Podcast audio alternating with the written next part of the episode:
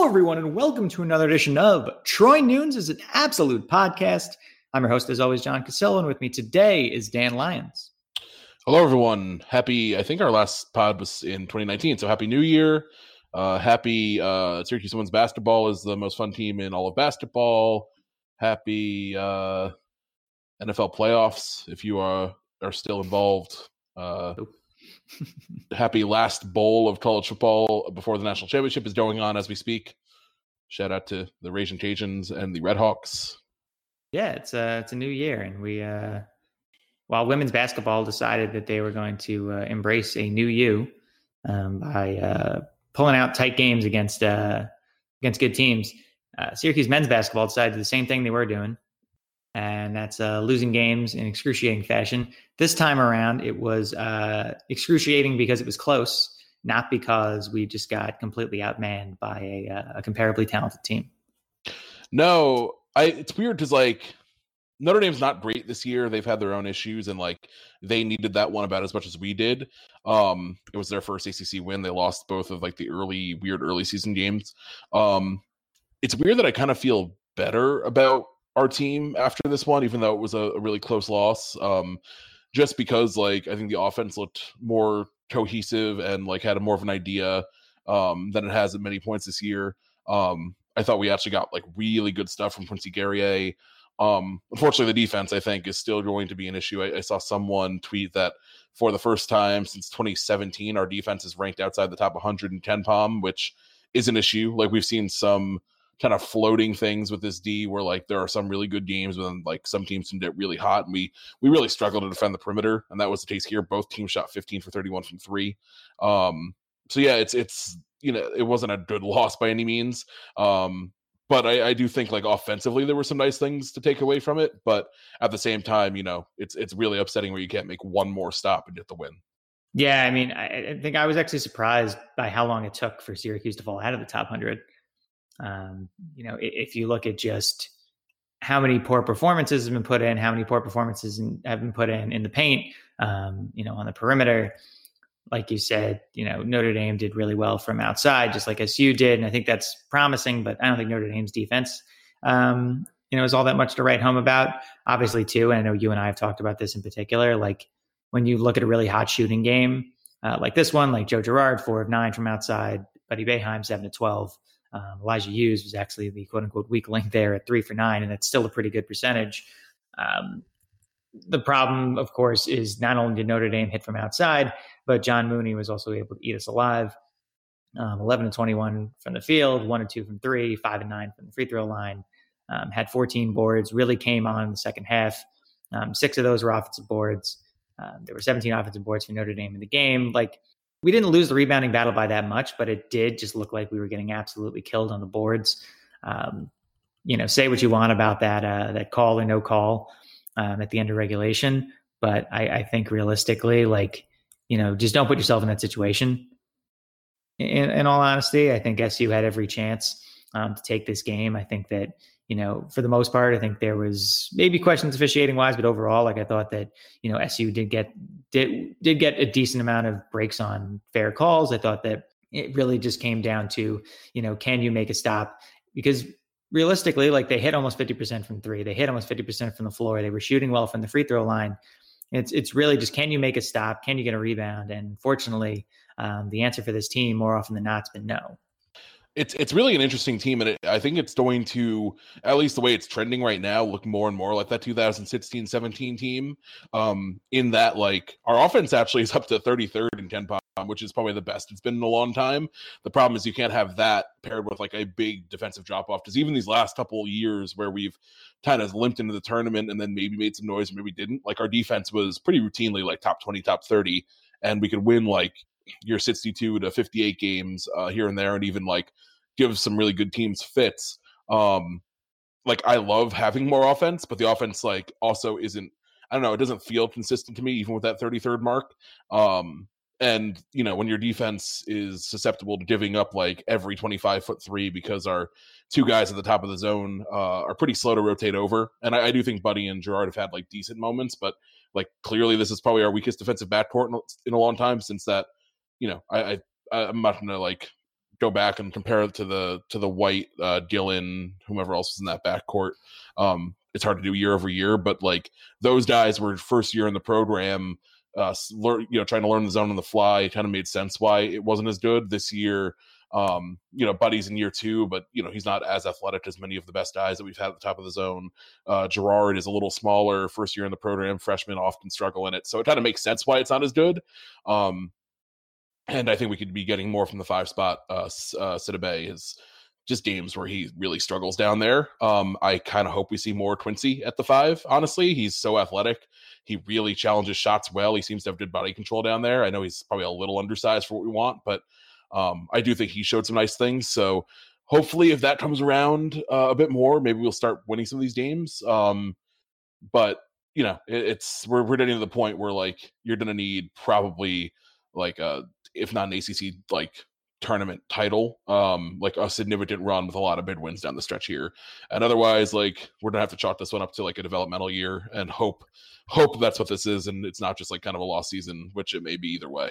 Yeah, I mean, we'll we'll get to the I think the future stuff and, and N C double A tournament stuff in a little bit. Um, did want to talk about Quincy Guerrier before we uh, you know left the Notre Dame game. Uh, Guerrier probably had his best game so far. Um, he started to put some things together. He had ten points. He was three for three from the floor. He hit a three. He also had uh, three free throws, five boards, an assist, three blocks.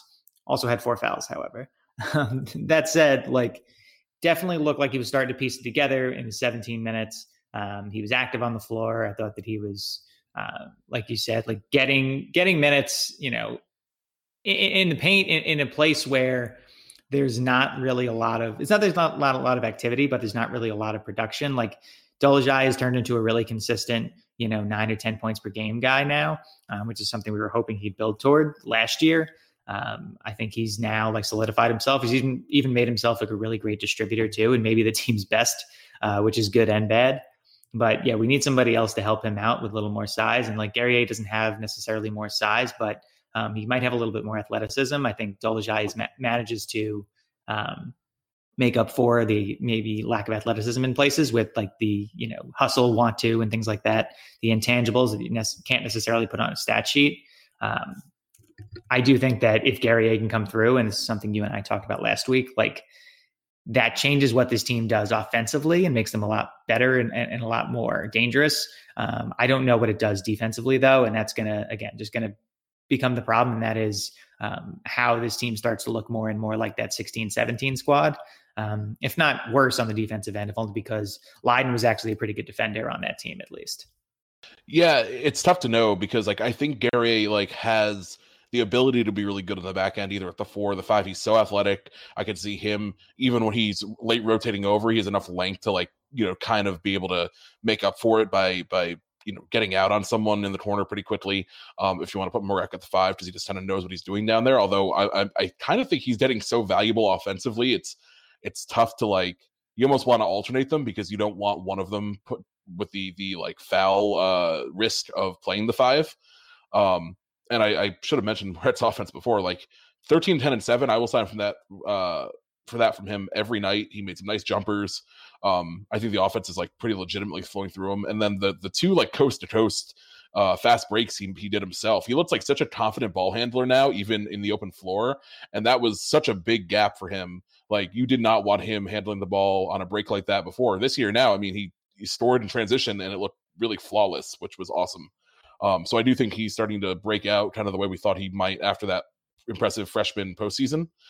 Um, so that's nice. Like there's just a lot of like good things to take away from this game. And it, it's frustrating that like we couldn't pull it out. Cause I think even if we win this game by, by one or two, people would just have a much different mindset looking at like a nine and five, two and one record. Um, and I really hope this doesn't end up being like a swing game for us. Yeah. I mean, we have to play Notre Dame too, um, on the road, not too far from now. Uh, which sucks. I mean, this is the end of this A C C schedule is is really tough. Um, we have winnable games in here. The problem is we're losing them. Uh, I think the Virginia Tech game is looming large now on Tuesday. Uh, tonight, for those listening, uh, it's at home, thankfully. But Virginia Tech is actually, I think, a much better team than we thought they were going to be going into the season. Uh, they've, despite losing most of their team from last year uh, and being predicted to be, you know, bottom three finish, Uh, they've actually looked really good. They've already, uh, you know, grabbed some good wins against uh, Michigan State. Uh, they beat Clemson early in the year. Clemson's no world beater, but at the same time, just like beating an A C C team that early. Um, great, great stuff from them. They're another team that we have to face. I feel like all of our, um, every swing that we have to, we face an opponent twice. Um, I feel like we do end up like facing them like back to back, or not back to back, but like in pretty close proximity to one another, which is problematic. Um, I know I mentioned this in the, uh, the preview article, well, the predictions preview article. Um, one potential problem here is going to be that if we happen to lose this game too, and I hope not, um, then we're on the road against Virginia and suddenly you're looking at eight and eight. Um, I don't see, I don't see a, a, a way out of that necessarily. Um, I mean, I, ha- I haven't seen a way out of this in a while, but I definitely don't see a way out of that. Um, and I think at that point, you're also maybe even struggling to get to the N I T, um, if only because um, there's just not a ton of like clear wins left on the schedule. Yeah, it's just a really it's it's weird because like the A C C looked so so like just iffy across the board this year. Even Virginia doesn't look all that great. Like they're down to number eighteen now. They obviously are still a team you don't want to face for a, a number of reasons, but they don't look like the Virginia of the last four or five years. Um, but they play us so well in recent history, uh, basically since that tournament game that, uh, uh you know, I, I'm not going to say that we have some great chance against them, even if like defensively we did really well against them the first time. Um, Virginia Tech is, is like interesting. They're definitely a lot better than people thought, uh, going into the year. Um, but like, aside from their Michigan State win, I don't think there's a ton to be super impressed with. Like Clemson's okay, but Clemson's like a team we should beat down the stretch. And then they didn't really play anyone else. They lost three straight to Dayton, B Y U, and Duke, which is the toughest stretch they've had so far. Um, so they have one really nice win. They just got handled really, you know, easily by Virginia. So, I mean, it's certainly a winnable game, um, probably one we we need to win to kind of stay in middle of the pack A C C contention. And then you just kind of hope that the the bubble is so, so weak this year, which is certainly possible, that we we sneak it at some some point, probably with a we probably need a deep A C C tournament run at this point, unless we go like, unless we win like twelve games in conference. And even then, I think nothing's guaranteed. Um, it just, Honestly, I don't even see twelve. I, I think just I like, think in this A C C, you've got to go fourteen and six. I've, yeah, I always too much for Dayton. There's, there's twenty games this year. Um, it's such a, just the, the non-conference is such an issue for us. Like if we could have pulled out one of those Iowa, Penn State, Georgetown, Oklahoma State games, but you, like going oh and four against your four biggest non-conference opponents is just so brutal, especially when none of them were particularly close. Yeah, I mean, getting blown off the floor at Georgetown, the two neutral site games, like, you know, stomping Georgia Tech doesn't really fix any of that. And and I, again, I I I'd struggle with with that non-conference slate and the way it turned out. I don't know how you do. I don't know how you finish any worse than fourteen and six in league play and even get yourself into the conversation. I think thirteen and seven, depending on who those are, like maybe. Um, but realistically, like there just aren't what, what I keep, what I've kept saying to people too on Twitter and in the comment section when I've been talking to them about this team and their N C double A tournament chances is like, there just isn't this, you know, raft of like, you know, high net rating slash R P I games left. Um, and, and there's not all these opportunities on the road. All of our best foes for the most part are at home, save the last Virginia game. Like they're just, uh, you're not going to be able to get in without those quality wins. And like we saw what happened, you know, again, going back to the twenty sixteen seventeen team, like that team had three, to be honest, top ten wins um, on that year. And they were all at home and they got left out of the field. Um, I think this year they're not even going to have that because they're not going to have that opportunity based on the schedule. Um, and so I, I don't see how they make it in. I mean, the only, again, the only chance at redemption here is, yeah, going to be, Um, a pretty miraculous run in the A C C tournament. And and maybe that's more feasible than normal because, you know, the A C C is down. There's only a handful of teams that are really that great. Um, but if you get the wrong draw, you could end up just facing, you know, like teams or, or, you know, similar to bubble teams that really just moves you up in the conversation, but doesn't really move you into the field. Yeah. It's, it's also like, if you want to compare it to, obviously, they're super different animals, but like in the college football playoff, when people, when the committee is only looking at essentially like three teams, honestly, to get into the field, like at the end for the four seed at most, like usually it's, they're down to like one or two, maybe three. Um, it's very easy to like compare narratives. I think in the, in college basketball, when you're looking at these, like what a, a bubble of like twelve teams to get like the last however many spots, like trying to compare a narrative, which is what Syracuse kind of needs at this point in terms of like, oh, they're very young, they got a lot better over the course of the season, um, becomes very murky. And it's just a lot easier to point to net numbers or whatever other metrics they want to use. Um, and if those things are going against us, it's just hard to see a pathway uh, without like an automatic bid. And, you know, maybe you, you – we have Duke once this year only, I think, right? Uh, yes, Duke's once. Yeah, so maybe you beat Duke and then – but, like, the problem is, like, you don't even have, like, U N C out there. Because we very well may beat U N C, and U N C might finish under five hundred this year. Um, but, but, like, unless you go, like, beat Duke, win at Florida State, at Louisville, and, like, just really go in hot into the A C C tournament and then maybe get to, like, the semifinal or the final and and make your mark on, like, a bunch of national T V games, maybe then you could start doing it. But um, I also think, like, people are almost going to be tired of putting us in in this situation, uh, and it's hard to really know how that all works because the committee, you know, same with football. Like, they just never really show their hand. They kind of they, they put in the teams they put in, and then they kind of craft their own narrative around what they did afterwards. Um, so, yeah, it's just uh, it, there's almost like a relieving quality of, like, get we're almost as out of it so early that if we sneak in, like, it's great, but if we don't get in, it's not going to be, like, as much teeth gnashing as years past. Um, but it's still at the same time kind of a weird sensation to, like, be watching these games and and not know if any of it, like, truly matters for the postseason. The the one the one time the one thing that really matters in this sport, uh, as we talk about all the time, which you know has its good and bad. Um, it you know draws a lot of eyeballs, but you're, it's a lot of eyeballs that have no idea what's happened for months and months, and and you know probably a thing they could stand to try to balance out a little bit more. Yeah, I completely agree there. I think that's a conversation we've waded into before and, and we'll certainly wade into again. Um, this Virginia Tech team, though, before we move on to some football matters in the second half, um, again, interesting group, not the best group, uh, definitely playing better than they have. Um, obviously, you know, when you have one guy averaging seventeen and a half points per game, um, that definitely helps a lot. Um, They don't have anybody else averaging double figures, which I feel like should play into S U's hands a little bit. The main problem is that um, I think their guard play is significantly better than ours, um, and they're actually a pretty solid defensive team. So that's really going to be key. If we can shut down the guards uh, Virginia, for Virginia Tech, um, they don't really have anybody in the middle that can do a whole lot. They have some great rebounding guards, um, which is good for them, but realistically, they don't necessarily have the size um, to eat us alive the way that Um, other teams with, you know, dominant big men have been able to. Yeah, I mean, this is really like the Landers Nolly show. He's the one guy uh, averaging seventeen point four a game. He shoots forty-three percent from three and has like a decent amount of attempts. Um, he's if you can limit him, you should be in decent shape. Um, he's one of those good rebounding guards, uh, five point eight a game. So he is probably going to be a problem. I could see him kind of finding the underbelly of the zone. He sits seven, so he can probably get over the zone too if he needs to. Um, he's going to be a problem for a while. He's a freshman. Um, so he's really the headliner. Uh, and as you alluded to, like beyond him, there's just kind of a litany of guys who are like between five and nine and ten points a game. Um, they uh, go relatively deep. Um, they have what seven uh six guys over twenty minutes a game and then another couple in the teens, um so it, it's uh it's not like a super uh you know you're not you're not seeing like your ten man Miami rotations, but they'll they'll definitely spread things around more than we do, um which you can probably say about every team on our schedule because we have uh really flo- floated back into the you know six and a half man rotation now. Um hopefully Guerrier continues to eat miraculously into- Yeah, who could have seen this coming? Um, even though we talked about how we, you know, thought it might be different this year. It's like a, it's like a bad relationship.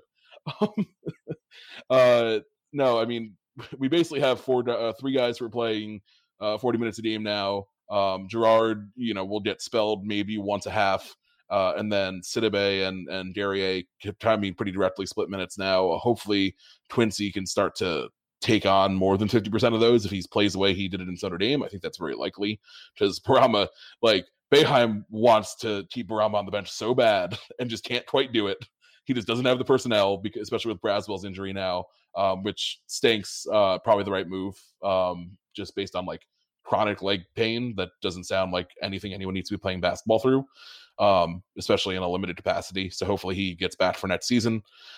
Um, Vatek, like, Uh, their advanced numbers are actually really similar to Notre Dame. Um, Notre Dame was fifty-seventh and seventy-sixth in offensive and defensive efficiency. Vatek's fifty-sixth and eighty-ninth. They actually ranked below us.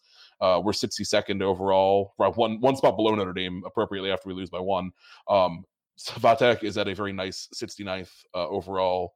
Um, so on paper, like, I think F, uh, B P I has us with like a sixty-three percent chance to win, which you can take or leave as you may. Um, I think this just feels like another coin flip game, honestly.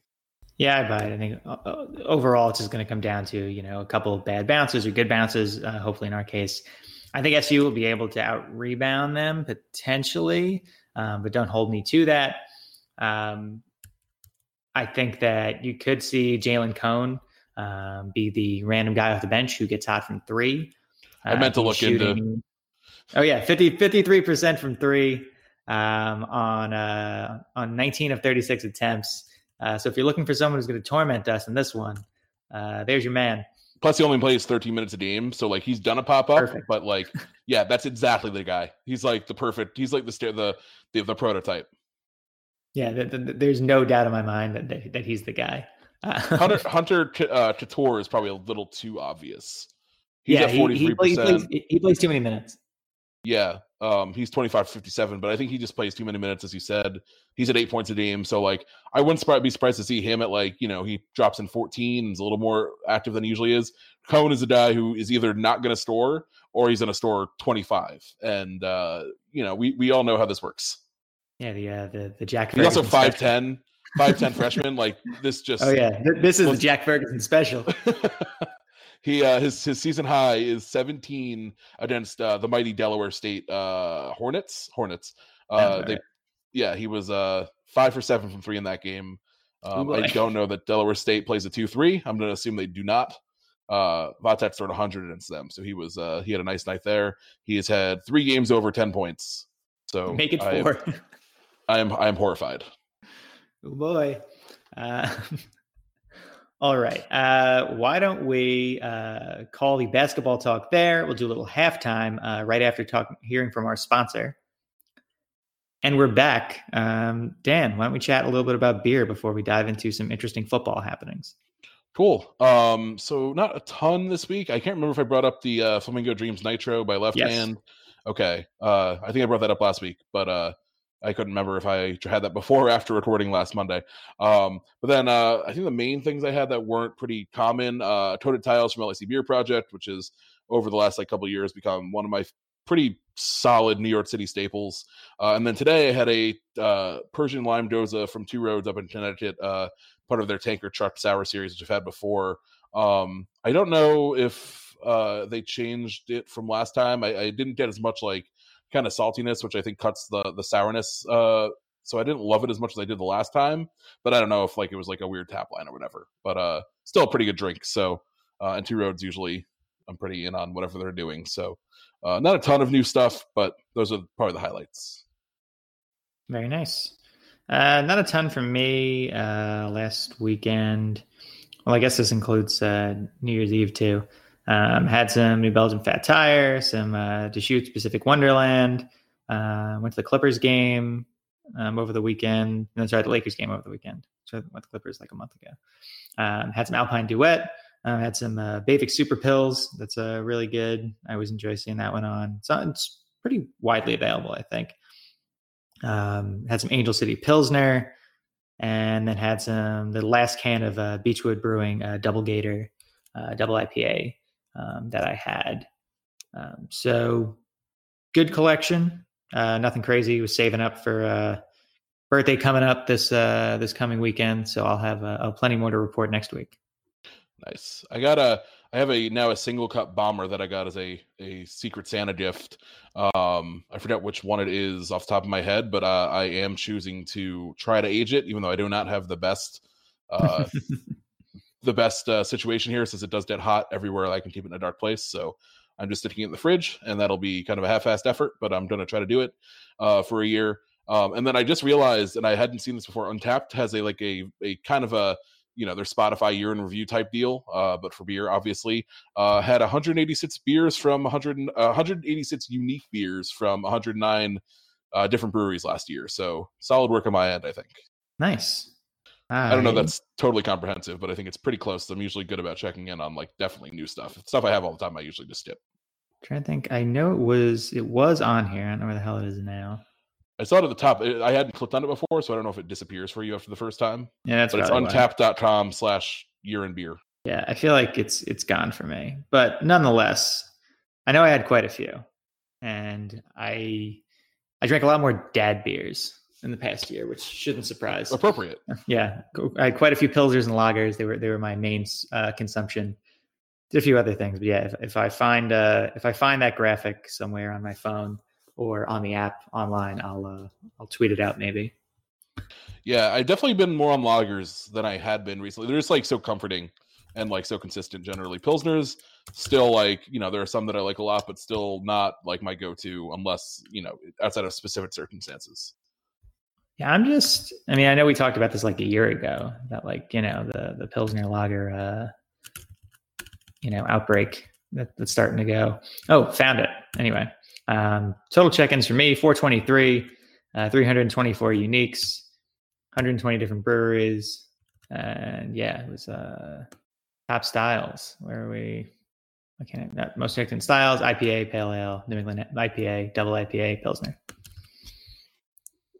Yeah, exactly, my... exactly what everybody thought before. Yeah, I, said that. I didn't share the styles. My top five styles were I P A, Pale Ale, I P A or Double I P A, New England I P A, Session I P A. Very, very boring of me. Um, I'm surprised more sours than. Yeah, I mean, it's just like, you know, if I'm a, at a place that I isn't like a great beer bar and I want a beer, like I can pretty reliably find like an okay I P A versus right. like, yeah. Um, I'm trying to mix it up a little bit more as we enter twenty twenty. Don't blame you. Uh, speaking of mixing it up, uh, Syracuse football mixing it up um, significantly, maybe more. Um, over the weekend, we learned that Kim McLeod, the longtime uh, Dino Babers assistant, will not be back. Very really surprising. surprising. Yeah, like I did not expect that at all. I know in my like uh, like coaching staff, like hot meter or whatever, he was on the like definitely coming back list. Uh, so that was very shocking. Um, I know at the same time, like you could have maybe seen it coming, if only because he's like, he's coached on both sides of the ball. He was demoted from assistant head coach last year. Um, I don't know if that's more because Lustig like deserved the jump and we needed it to keep him. Uh, but in any case, yeah, he, uh, he's gone, unfortunately for him. Um, we'll see on us. And uh, Rocky Long was on campus today, Monday. Um, though, you know, Pete Thamel seemed to seemed to like indicate that maybe they were talking defensive coordinator, but then afterwards, like kind of backpedaled around whether they were actually talking about the defensive coordinator job. It's really hard to know exactly what Thamel was trying to insinuate with that second tweet. Um, just he said like Rocky Long is San Diego State's head coach, but like the only way he wouldn't be is if he accepted the job. And maybe right. he's going back to discuss with his family. Maybe he's going back to discuss with the school. Maybe he rejected it. Like, it's very tough to know. It's interesting, I think, at, that he was on campus at all, because it does make me think that we're shooting higher than uh, maybe what we previously thought at D C, which is good. Um, Rocky Long is, like, one of the best defensive coaches in football. Um, has done an incredible job at San Diego State overall as a head coach. Has, you know, a consistent top twenty to thirty defense in all of college football. Like, it would be a slam dunk hire. There are some questions about, like, not his age, but, like, where he is in his career. Like, what would he be aiming for by leaving a pretty nice G five head coaching job for a tough A C C defensive coordinator job? Would he be, like, how how aggressive on their recruiting trail would he want to be, um, et cetera, et cetera? But I think if that's a move that is, like, an option for you as a Syracuse, you make it, like, ten times out of ten. Um So it's very interesting that it even came up. Uh, certainly not a name that we expected at all. Um, I would still love that hire overall. I think it's a move you you just have to take a shot on if it's presented to you. But it's very unclear if that's like over now or or if like it's still kind of being discussed. Yeah, I'm very confused, um, as is everybody else, I'm sure. Because um, yeah, I'd love to hire Rocky Long. I uh, I've watched quite a few S D S U games over the years. Um, and I've always been impressed with uh, what they put on the field. I know uh, for me, like I was looking through like defensive stats, like the counting stats are, are, are phenomenal for San Diego State. And even if you look at the more advanced metrics is to adjust for strength of schedule. Um, he's had a top forty defense five times in the last like seven or eight years, uh, which is pretty damn good. And it's still better than like what Syracuse has been able to put on the field most of the time. Um, so I'd really like to explore that if he, it's an option. I mean, he's is turning seventy soon, so there's that potential concern. But realistically, if he's able to resurrect the defense um, and, you know, get us wins in the process, like, I don't see this as a bad thing. And if he's able to hire like a really good assistant that can recruit well, that's somebody who could potentially, you know, take his place when he decides to hang him up. Like, San Diego State's not the most stressful city or job, um, realistically. But at the same time, like, I'm sure being a head coach at any, you know, uh, F B S program uh, takes its toll after a while. And if you still want to stick around coaching, but not, you know, necessarily um, deal with all the rigors of the head coaching uh, role, you know, there's there's worse places to be, I guess, than uh, than Syracuse. Uh, him and Dino don't have any overlap directly, but I'm sure they have some overlap um, by way of just the fact that um, they both spent a lot of time in Southern California. Uh, I'm just in general, like, really curious about this one. Like, seemed like some of the conversation going on under it. So, like, Mike McAllister was indicating that um, it was never an interview or a pitch. Uh, he was just hanging out to talk football. Um, one of the comments to that, and I agree with it, uh, is saying that's a long way to talk about football. Because I agree, um, you're not going to fly from San Diego to uh, Syracuse, New York, to talk about football uh, without especially anything like no else. Common opponents and right. like no real overlap in terms of like like Syracuse and San Diego State have about as different college football experiences as you can possibly get in just about every way. Yeah, and also they're not playing each other realistically because, like, I mean, at least if you want to trust what you know both Dino and John Wildhack said out here in L A, even last year. Both of them said that, like, the West Coast, because it's not a recruiting area that they focus on, is just not a target um, at the moment. Um, that was not just directed at U C L A and U S C, but I think San Diego State was involved in that as well. Um, S D S U would not be high on my list of teams to face, not because I don't want to see them out here, because I do, um, but because realistically, like, it doesn't make any sense to face a really good uh, Mountain West team when there's virtually no benefit to you. Um, as a program, if you're going to face a really good uh, G five opponent, there's plenty you could do in recruiting areas that you're active in um, and provide you with, um, you know, exposure to uh, potential recruits, um, alums, things like that. I think out here, uh, the alum vote is really the only thing you're getting. Yeah. And like, we've done the U S C trip out there, and not to say like it wouldn't be nice for the alums in the L A area like you to like get more than once a decade, but there really isn't a lot of benefit um, outside of like, if you had won that U S C game out there, it'd be really cool. But we have a holiday, and we have a Holiday Bowl tie-in now. Yeah, so that'd be fun. Like, that's totally fine, and and that gives people a nice excuse to get out there. Hopefully, you know, I, we probably wouldn't be ten wins of the Holiday Bowl, probably like eight or nine. But you you know, you get people excited. Go make a nice holiday trip out of it. Um, kind of like we did with the Citrus Bowl last year. We showed up super super well. Um, but yeah, it's just it it doesn't make a ton of sense. Uh, so yeah, I mean, I think this. I, the only logic here is that it was some sort of like informal, at least formal enough for Rocky to fly seven hours probably um, to meet with Dino. Uh, Minimum, because there's no direct flight. Yeah, for sure. Um, so yeah, and it's not like he's, you know, chartering a private jet for this. So very interesting. Um, I also like, to someone brought up in the comments of, of the, the post on the site, like Rocky's making, I think, just short of nine hundred K. And obviously if he's going to take the drop off to D C at a P five, like there's a chance he's okay with some kind of a, a cut. But like if, if he's, if, if we're at all in his price range, like that's a pretty good sign too. If Dino was like going to pony up, you know, seven fifty or seven hundred even, like that's probably more than we would have thought. Yeah, I'm very curious. I know you and I have kind of bounced it around before, like, like what exactly, like what exactly is the budget for assistants? I mean, we don't even know a, a firm figure on what Dino's making. Never mind the assistants. I do feel like if we don't get, like, if we don't have at least six or seven to throw at each, an, an O C and a D C, then it doesn't really matter. Like, then it doesn't matter who's the head coach, but at some point, like, you're going to lose everybody on staff. Um, and it's going to be harder and harder for Dino or any head coach to succeed. Even if you want to say like O C, it's a little less pressing because Dino like has so much of a hand in play calling, although that came into question this year. Um, D C for sure, like you want to spend on that position, um, especially with, you know, the, the kind of ups and downs we've had since Dino took over, even before that, obviously. Um, but I think that would send a really, obviously they're not going to release figure numbers at Syracuse, but if you could, it would almost benefit Syracuse to both pay a D C that much and then somehow get the info out that they're paying a D C that much. I think that would go a yeah, long way towards. Yeah, just leak it to, to one of the many the many people that, you know, has is pretty tight with in the media. Um, that's just hey, it's uh, like, oh, yeah, that'd be great.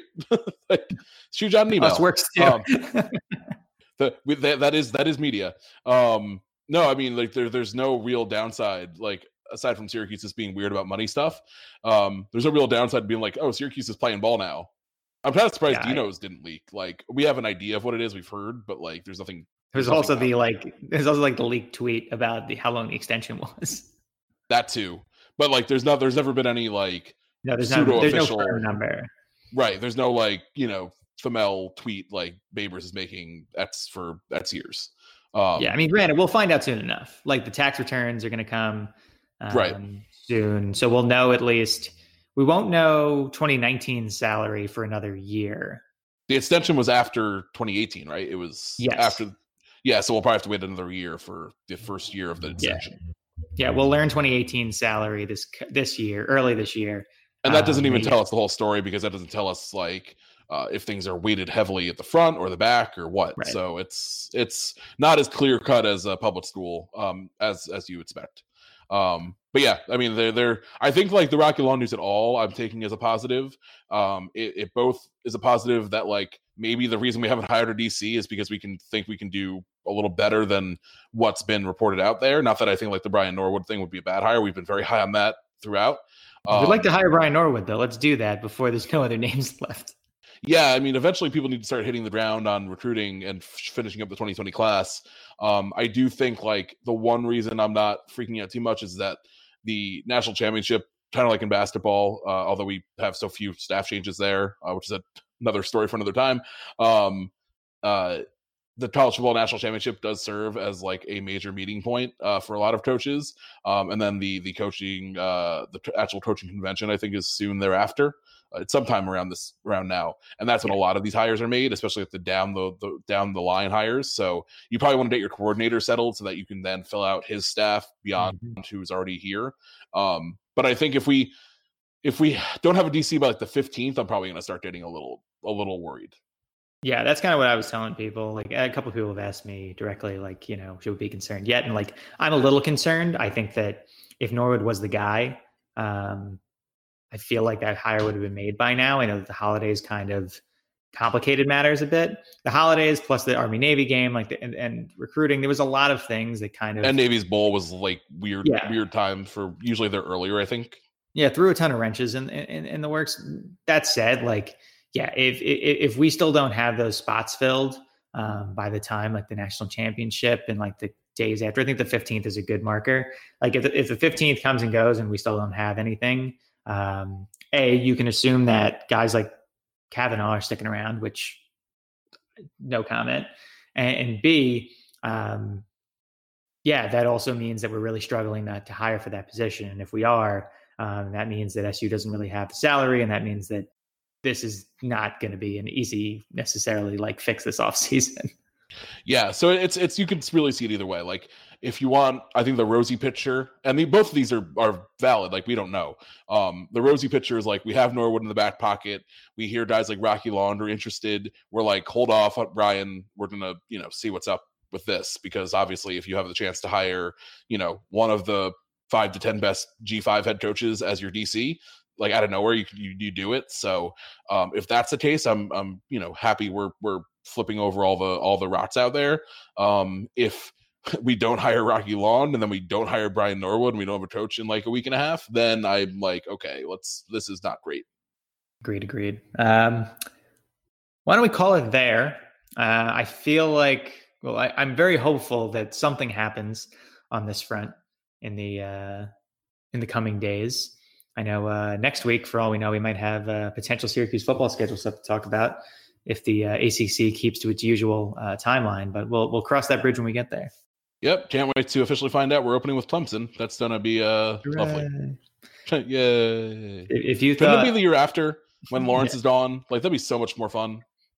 I mean, admittedly, Although, we, we look better against Trevor Lawrence two years that's ago true. than we did against Chase Price. Honestly, I think, and this is a this is a a, a storcher of a take, and I admit that.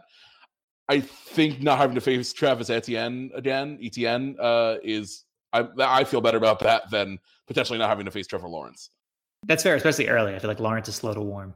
Yeah, I mean, that was the case this year. Maybe he comes out guns a-blazing next year, but Etienne is just like, every time he touches the ball, it could anything can happen. Like, mostly good, but he's just so disgustingly talented. And Lawrence, like, you you know, especially early in the year, like, you can bait Lawrence into some stuff, and he could be cold to come out. So, yeah, that's my that's my flaming hot uh, week one twenty twenty take. So we're just going to lose by twenty-four. Instead. Trevor Lawrence is bad, is what I'm saying. He's bad and overrated, and all of you should feel bad for saying he's good. Yeah, take that, sunshine. Clemson fans, at me. Christ, you don't want you don't want that evil. We know you listen. We know you're half our listenership. I've I've I've dealt with them numerous times. I can tell you, you don't want that. Anyway, uh, Dan, anything else before we go? No, do L S U. I like agree. Legitimately though, I'm rooting. I shouldn't be rooting for L S U. I know, like, A C C solidarity and whatnot. Ah, screw that shit. Go do it. Like, go if, G A. If this was Alabama, if this is Alabama, I could I could make the argument like uh, we don't need to see Alabama win. You don't really need to see Clemson win, but at least like A C C, A C C. L S U is so much more fun than Clemson. Uh, Trocho, Burrow, all of these are better than what Clemson's offering us. Clemson will be around next year. Lawrence is back for another year. They'll plug in some like eight thousand more five stars. Go L S U. Go Tigers. Yeah, agreed. Go G E A. U X, U X Tigers is, is the only way uh, I and I think most Syracuse fans at this point are, are leaning. If you decide to root for Clemson, sure, whatever. Um, I, I, I guess that's fun. Uh, but anyway, that was Dan. I'm John. Thank you, everybody, for listening to Troy Nunes, an Absolute Podcast. You can rate, review, subscribe on iTunes, on Megaphone, on Spotify, on TuneIn, on Stitcher, Uh, on numerous other services where you listen to us. Not Blog Talk. Not Blog Talk, as we've established numerous times. I actually edited it out last week, thankfully. And go Orange. Go Orange.